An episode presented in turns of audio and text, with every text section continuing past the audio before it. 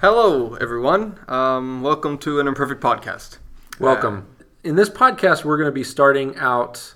We're going to be starting a brief mini series, and as we've been doing with our podcast so far, we have a central question, a crucial question that's going to be guiding the way. And this time, we're going to be exploring the question of what is culture? What is culture? And to do this, we have invited a very special guest to be with us in our conversation, and that is the Reverend Dr. Panayiotis Papageorgiou, proto-presbyter. Father Panayiotis, welcome to the podcast. Thank you, Father Michael. Thank you, Stradi. It is wonderful to have you with us. As you may have noticed from the similarity in last names, Father Panayiotis also happens to be Stratis' father, which is a wonderful coincidence. And I'd like to just take a moment to give you all a sense of Father Panayiotis' background, because I think it will help in informing our conversation. So Father Panayiotis was born in Cyprus. He received his secondary education at the English school in Nicosia. After his military service, he left for the U.S., where he studied chemical engineering in New York City. He then continued his studies on a graduate research scholarship at the University of Notre Dame, where he completed his master's degree in chemical engineering. He joined Holy Cross Greek Orthodox School of Theology in Boston in August 1984 in order to pursue theological studies, from where he graduated 3 years later with the degree Master of Divinity with High Distinction. Following that, he enrolled in the Early Christian Studies program of the Catholic University of America in Washington, D.C. He was awarded the Ph.D. degree in February of 1995 with a specialization in the history and theology of the early Christian church. The title of his dissertation was A Theological Analysis of Selected Themes in the Homilies of St. John Chrysostom on the Epistle of St. Paul to the Romans. Father Panayiotis was ordained a deacon in Astoria, New York, in 1988, and a presbyter, or priest, a month later in Orange, New Jersey. He served as a priest on a part-time basis in different Orthodox parishes in the metropolitan Washington area while completing his doctoral dissertation.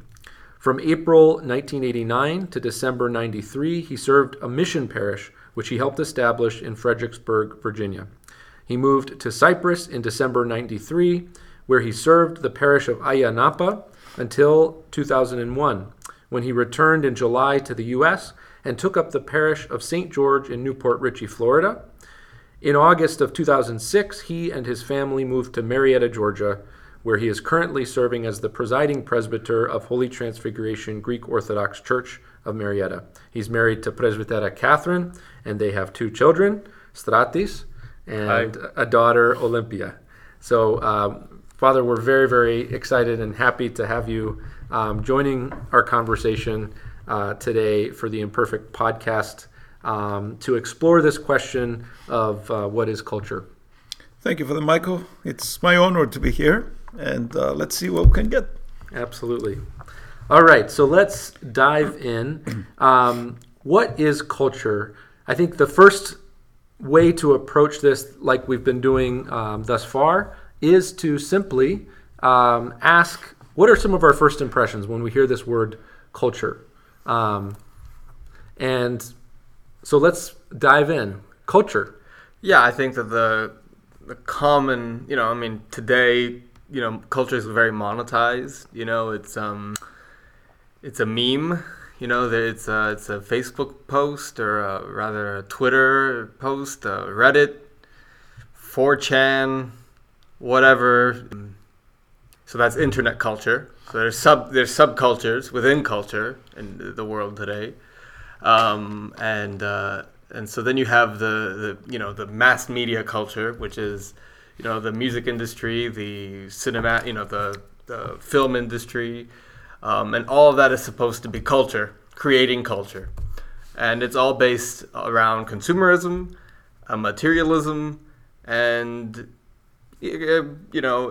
basically making money, or capitalism. Yeah. And the culture of the modern world is, so if something isn't making money, it vanishes from the culture, right, of people, and our attention.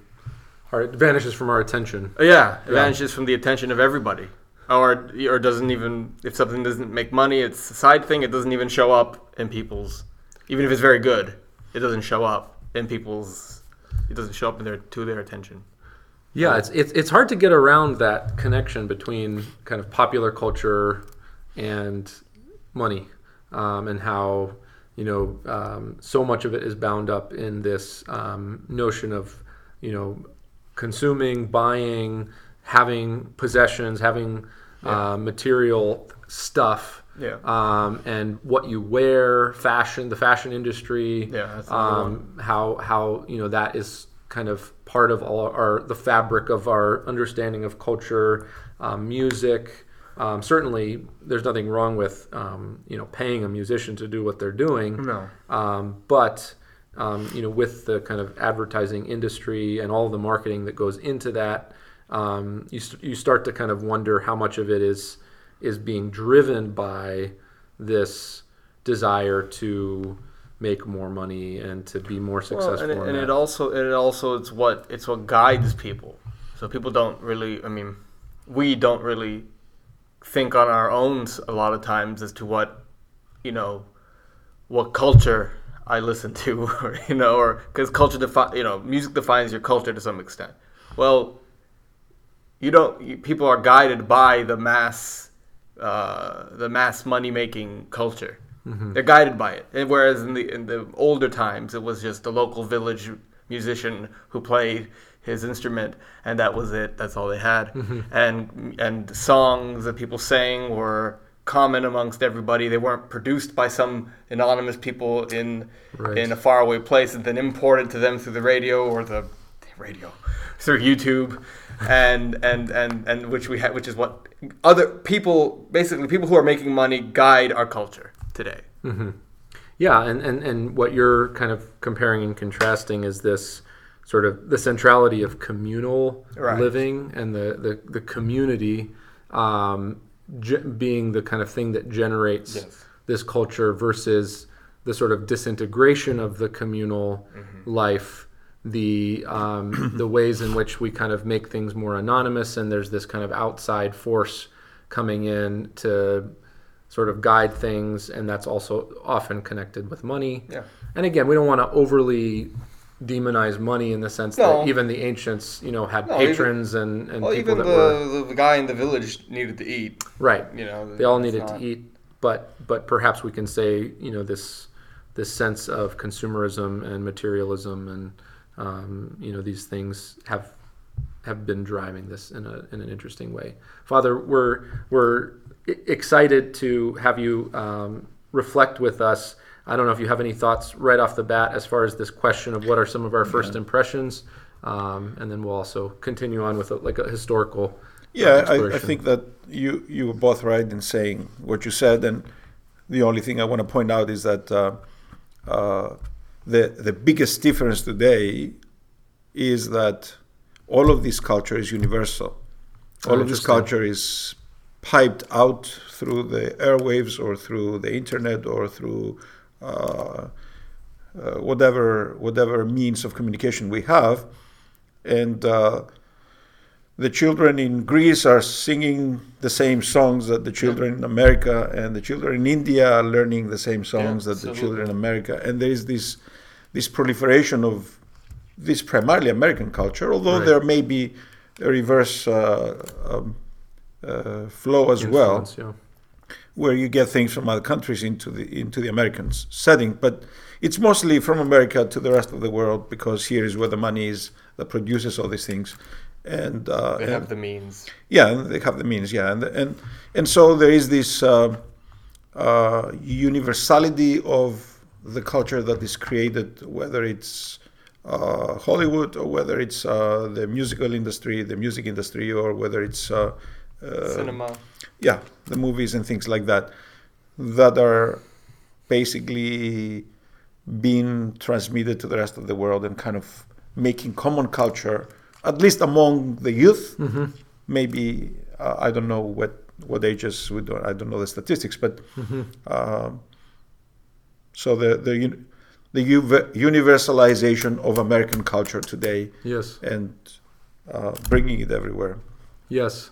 Yeah, that's a very fascinating aspect, that we're kind of creating this global village. Global village, yeah. And as far as specifically, as far as culture is concerned, that, you know, there's this kind of universalization that's occurring, where everybody's kind of dressing the same way, listening to the same music, and that so much of this is being driven by the wealth of America and primarily Hollywood. About 25 years ago, there was this effort to globalize the economy, and we have globalized the economy. Now we're globalizing culture as well. Mm.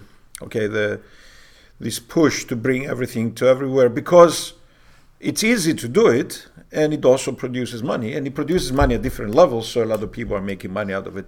The globalization is effective in many ways, and so people are taking advantage of it. Mm-hmm. Mm-hmm. And culture is not exempt from that. Mm-hmm. Mm-hmm. So those are some of the first impressions. You know, we get this sense that culture is cheap, it's fleeting. As you were mentioning, Strati, there are, you know, these kind of fastly changing memes and songs that kind of go in and out really quickly. I'd say internet culture is probably the fastest. Rapidly moving, and things just jokes in, like, on the internet appear out of nowhere. Right, people are doing it for a week and then it's gone. Right, and behind a lot of this, we're kind of coming to behind a lot of this is a connection with money, is a connection with kind of a monetization of all of this. You know, Facebook and all of these social media platforms are definitely driving a lot of this culture and are driven by money. There's that universal aspect that we talked about, Father, as far as globalizing culture. So those are all kind of interesting first impressions, and certainly we could get into that on so many different levels, exploring statistics and things like that. But this is really just a conversation and getting kind of our feet wet in as far as what do you think of when you think of the word culture? Right. And so that kind of starts us off. I'd like for us to dive a little bit into the historical bit. And before we were on air, we were talking a little bit about this word culture and how it's sort of been developed over time. So before we jump into the historical analysis, maybe we can just very simply state, what does that word culture mean etymologically speaking? So, Father, I don't know if you want to just say a brief word about that. Yes, it comes from the Latin word cultus, which basically means worship. And for the ancient Greeks as well as the ancient Romans, and then the Greco-Romans before Christianity appears and before Christianity becomes important, their religion and their worship was really the center of their lives. Even for the philosophers, the Greek philosophers, for example, philosophy is the religion of the people. Mm. Okay, and then every city, at the center of every city, there was a temple. If you go to the ancient cities in the Middle East and everywhere where they still exist as ruins today, you will see that the center of every city, there was a temple to a god, a goddess, where people gathered to worship their god, who was also the protector of their city. And the cult of that particular deity was at the center of their lives. Mm. As Christianity comes into the picture, and the Christian, especially 4th century Christianity, where it was embraced by Emperor Constantine and subsequently the Greco-Roman Empire, the Roman Empire of that time, which was really, its culture had become more Hellenized, more Greek, because of the introduction of Greek philosophy and the Greek culture of that comes with that. So Christianity enters into this new phase where it's embraced by the Greco-Romans, and it becomes the culture-changing force for the Roman Empire. Mm. Okay, so So you move now from within 70 years, you move from the time that Constantine frees the Christians from persecution, you move from the ancient temple to God, to Zeus or to Athena or to whoever god of the ancient Greeks and Romans, you move to the replacement of that with a new temple, a Christian temple. And of course I say temple and not church because the original word used in Greek is naos. And naos means temple. And so the early Christians, they called their, what we call today the churches, they called them nai. So it's still doing Greek. And still, yeah, and in Greek we still use the same term.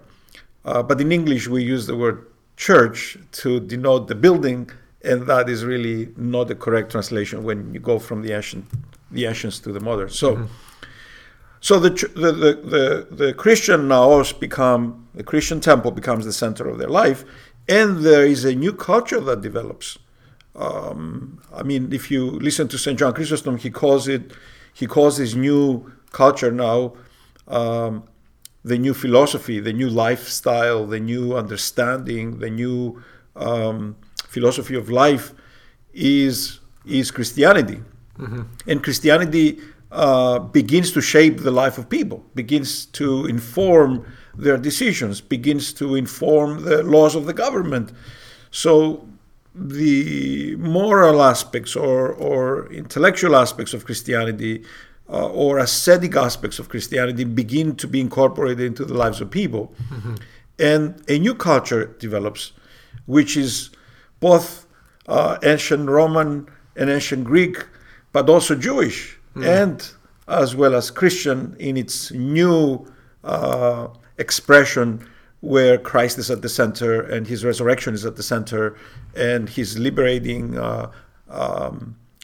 act of his sacrifice, which liberates us from sin, is at the center. And so you have the development of what we want to call the Roman Christian culture that moves ahead and lasts in many places until today. So there are so many different things, I think, from what you just said that would be worthy of our discussion and our attention. Exploration, yeah.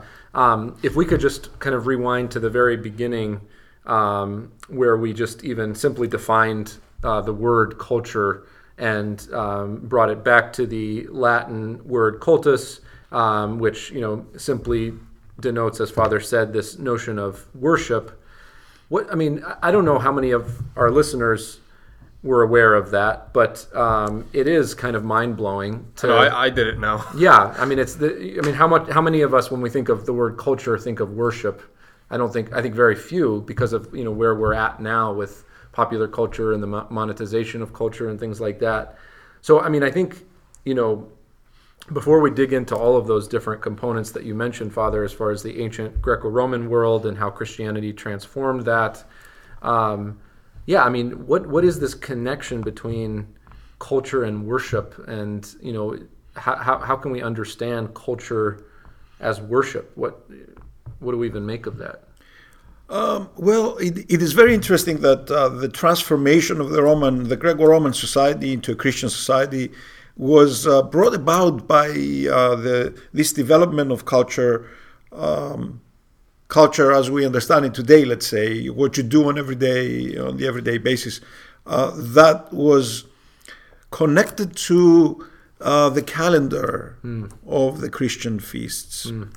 Okay, from the very first century, the Christians established the resurrection as a central feast, and then they added to that a few things over the first 300 years, and then with the explosion of Christianity in the 4th century after it was freed, and its ability to now develop its own art, its own architecture, to develop services, and monasticism comes about with the monks having plenty of time to write hymns and write poems and all of this to be put to music. And then at the same time you have the cult of the martyrs, for example, where we We remember the martyrs in the special feasts that were created, and we remember the ones who sacrificed their lives for Christ, and we put them at the center. Their relics are brought from the catacombs or the places of hiding into the new temples that were built, and they're buried in the altar to sanctify the altar and sanctify the new space for worship. All of these things are elements that create this new understanding and this new culture and this new way of life. And then you have the establishment of the calendar with the feasts, both of the saints as well as the feasts of Christ and the feasts of the Theotokos. It took 2 or 3 centuries for this to be finalized. But by the mid-700s, we have entire services which we still use. We have entire overnight vigils and thousands and thousands of hymns that celebrate the resurrection and the birth of Christ and his crucifixion and his and the other and his transfiguration, and then also everything related to the Theotokos and everything related to the other saints as they appear through the centuries and they take their place on the calendar. So for the people growing up at that time, all these hundreds of years, the 1,000 years of the Christian Roman Empire, that some people call it Byzantine Empire, and that's another topic we need to leave for another time. But sure. This Christian Roman Empire it contains at the same time the Roman political and Roman legal system, which is transmitted through the government, which is in continuity with the past and has never been broken. That continuity has never been broken, like it happened in the West after the 400s, the early 400s. Mm-hmm. With the fall of Rome. With the fall of Rome. And right. City Rome. And the lost territories. The loss of the territories of the West through the invasions of the barbaric tribes of the Germans that were coming from the north, and the destruction of civilization in the West, complete destruction of civilization. We call it the Dark Ages. For about 400 years, there's complete destruction. They lost their connection with the Greek philosophers and their connection with their civilization they had before. They remained Christians, but they were also struggling to keep the Christianity because some of these Germanic tribes were either pagans or they were heretics. They were Arians and other groups that were outside the boundaries of the Christian Roman Empire, and they now had the ability to come back and conquer. So we can look at that 400 years of what we call the Dark Ages and what happened to the West. We can look at it at a separate time, but my point I was trying to make today is that within the Christian Roman Empire, which became primarily Greek-speaking eventually as it lost its Latin, as on the West, whatever was in the West, it lost its Greek. So we have a civilization developed, which is a Christian civilization, where everything reflects their faith in Christ. Everything reflects the feasts of the church. Everything reflects the Christian expression of what it is to be living that life of Christianity. Right. And so the cultus is Christianity. The cultus is Christ at the center as the God-man who has lived on earth and died on the cross and rose from the dead and liberated us from sin. And now we have a chance to become like that and be liberated from sin. So the culture reflects this effort to be liberated from sin. It reflects this effort to live a life that is better than the Roman, all the things that were happening in the pre-Christian Roman times. Right. And even let me give you just one example of how there is a transformation of culture by Christianity at this point. For the Romans, their name days were their birthdays were very important. Their birthdays, they celebrated their birthdays. It was an exchange of gifts. It was they were throwing big parties. The emperors were big at that, and the more wealthy Romans were big at that. The poorer ones, of course, didn't have the means to do much, but the birthdays were very important, very central to their lives. As Christianity takes over and transforms culture into the Christian understandings, this egotistical centrality on the individual moves to the centrality of the saints, and name days take a central place in the lives of people, and now the people don't celebrate their birthdays, and this went on for centuries, and even until the modern times in Christian countries of the Eastern Christianity, birthdays were abandoned. And growing up in Cyprus when I was a child, we never celebrated my birthday. I didn't even know when my birthday was, because my name day was more important, and the saint that I was named after was more central in that. And going to church to receive communion that day was more important than. And in a way, the name, the saint day is the birthday of the saint into heaven. Yes, right. So it's eternal birthday. It's a higher level of birthday. We're no longer celebrating our birth into this world. We're celebrating our birth into the kingdom of God. Kingdom of God. Yes, yes, so absolutely. That's what a name day is. So Father, in all that you have just said, I think what I hear is this sense of prioritizing in a very concrete way. Individual people and a whole society prioritizing their time and their space, right? In other words, their time from the sense of the liturgical calendar, that they had this sense that the Lord's Day was the central day. Kiriaki, Lord's Day was the first day of the week. It was the pinnacle. It represented the eighth day of creation, the resurrection, and everything sprang from that. Yes. And then on a festal cycle that throughout the year, everything was marked by the seasons of the feasts and the fasts. And that from a spatial perspective, you could say the church, the actual temple, was the central gathering place. Yes. So time and space are given this, are marked by the sacred as being the priority. Central. It's central in their lives. Right. Okay, so baptisms take a major, they become central in their lives as they baptize their children, for example, and that becomes a great feast.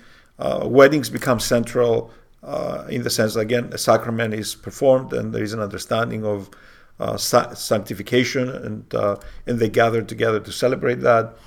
And then, of course, the feasts are important because, for example, Holy Week. Even Orthodox Americans, they come if they can, and they take a piece from here and a piece of there. And if it happens to fall on, let's say, on spring break, they take their children and go to Florida, or they go to the Bahamas, or wherever, because it's the only time they can as a family to do. And Holy Week is not even important to them. Well, they might get back in time for the Pascha service, but they missed everything else. That's correct. But for the early Christians and the Christians who continued that tradition in the transformation of society, as we see the transformation of society, Holy Week becomes an immersion in the celebration of the remembrance of those things. And Holy Week is if you look at it carefully, you realize that there is an effort through the services to transport us back in time and place us at the events. So there is a transcendence of time in that sacred space of the temple, the Christian temple, the naos, the church. There is a transformation of time so that it can bring us back to that time and place us at the feet of the cross, so that we can feel and understand and experience what happened, to put us at the opening of the cave where the tomb where Christ is risen, and give us that joy that the women who discovered the angels at the entrance of the tomb receive as they find out that the Lord has risen. Mm-hmm. And so, and if you really immerse yourself in Holy Week, which is coming up for us, and we need to immerse ourselves in it, you will realize that this was not the way it was set up. It was not accidental. There is an inspiration from the Holy Spirit, I believe, mm-hmm. which gives an opportunity to people to be transformed through this process of immersing themselves in Holy Week. And therefore, the Christians up to this day in Christian countries, they take off from work on Holy Week and they immerse themselves in the services. Right. And the church has also accommodated them because they needed to go to work and take care of their animals or go take care of whatever. So the church moved some of the morning services to the evening mm-hmm. so that we can be able to attend. Mm-hmm. So there is really no excuse not to attend so that you can actually benefit from it. And I can tell you from my experience that people have been completely transformed as they allowed themselves to immerse themselves in Holy Week and the services and experience first what happened in the sense of the betrayal of Christ, the arrest of Christ, the crucifixion of Christ, and then the time waiting for the resurrection.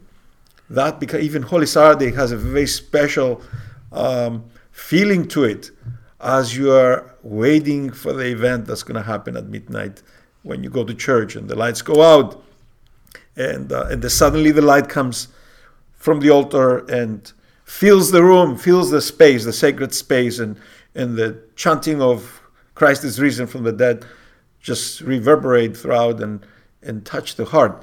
It's an amazing experience if you allow yourself to get through it. And that's what the church did, which transformed society in those 1,000 years right. of the Christian Roman Empire before Constantinople fell, and subsequently in those places where those traditions were kept and experienced by people.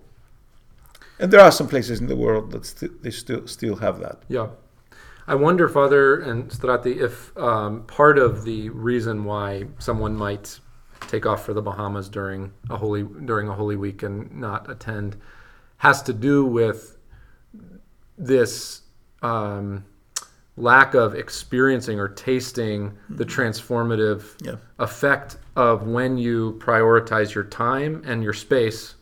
In other words, when you put Christ concretely as the primary, as the first thing in your calendar. You know, Sunday is the first day, right? And then the feast days and things like that. And when you put the church in the center of the village, as it were, then, you know, hearkening back to what you were talking about with the feast days allowing us to transcend time, in many ways we're by entering into this sacred time and this sacred space, we're actually able to transcend the prison of time and space and to commune with God who's beyond time and space. And then by doing that, it then brings that sacredness back into our lives, both individually but also societally. Yeah. And it spreads it and transforms us as individuals and transforms the entire culture. So being able to actually taste that if I do this, I'm going to be transformed and those people around me are going to be transformed. And as you said, this whole 1,000-year stretch of the Eastern Roman Empire was able to see the effects, the impact that this kind of prioritizing gave on the lives of individuals and the lives of an entire society.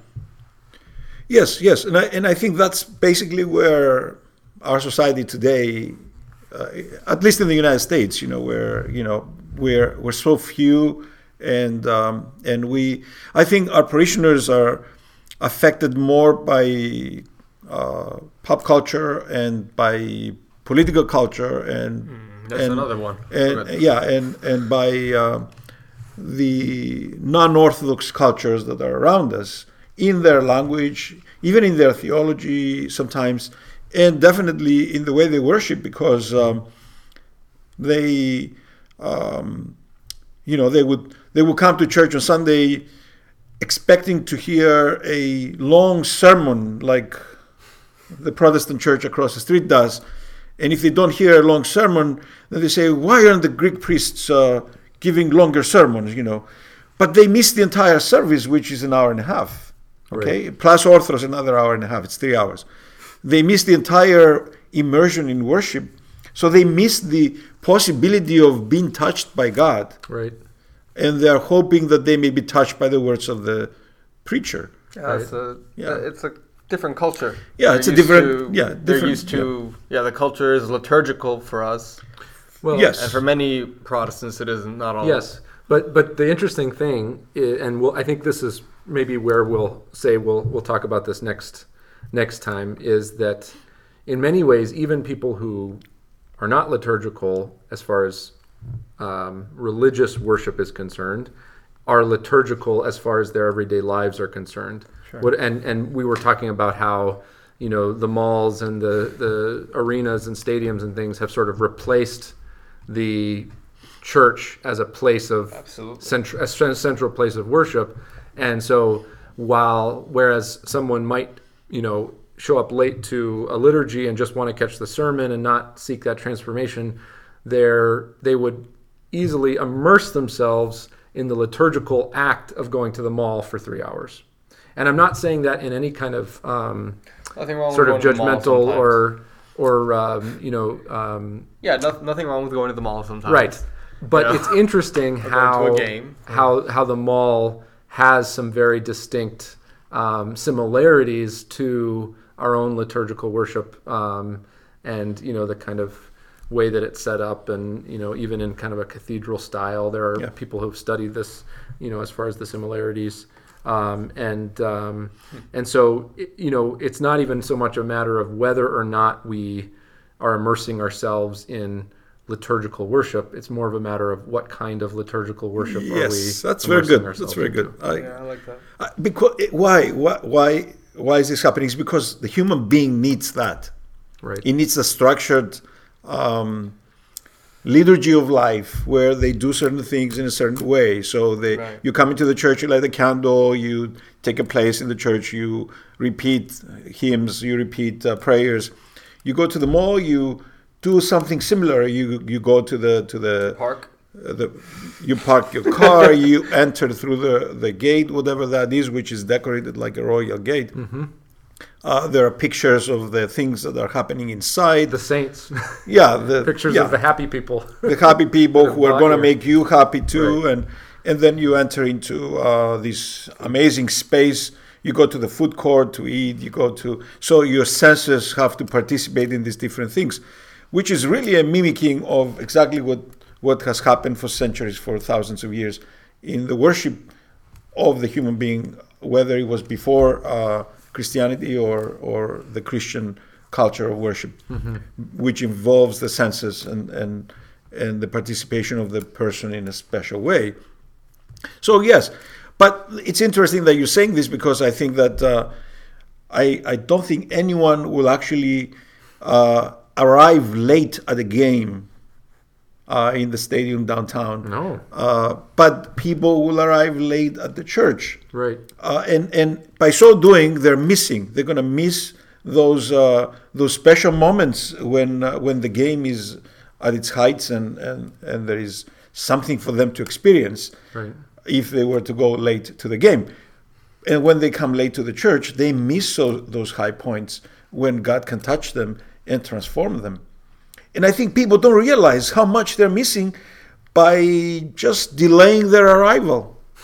Yeah, delaying their arrival for no reason, really, because, you know, I mean, they get up 15 minutes later, they take a little longer to get dressed, they take a little longer to you know, drive, and they're not in a rush to get there at the beginning of the liturgy, and therefore they arrive much later and they miss the reading. They miss the great entrance of the holy gifts, and they miss the experience of that liturgical experience where all their senses will have participated, and then they will have allowed God to touch them and transform them and heal them from whatever things are happening to them, and restore them to a healthy human existence that can actually help them for the next week, for the difficulties of the week coming up. So on an individual believer's level, that experience of culture, quote unquote, in other words, worship, is what can truly transform their lives and then ultimately the lives and the environment around them.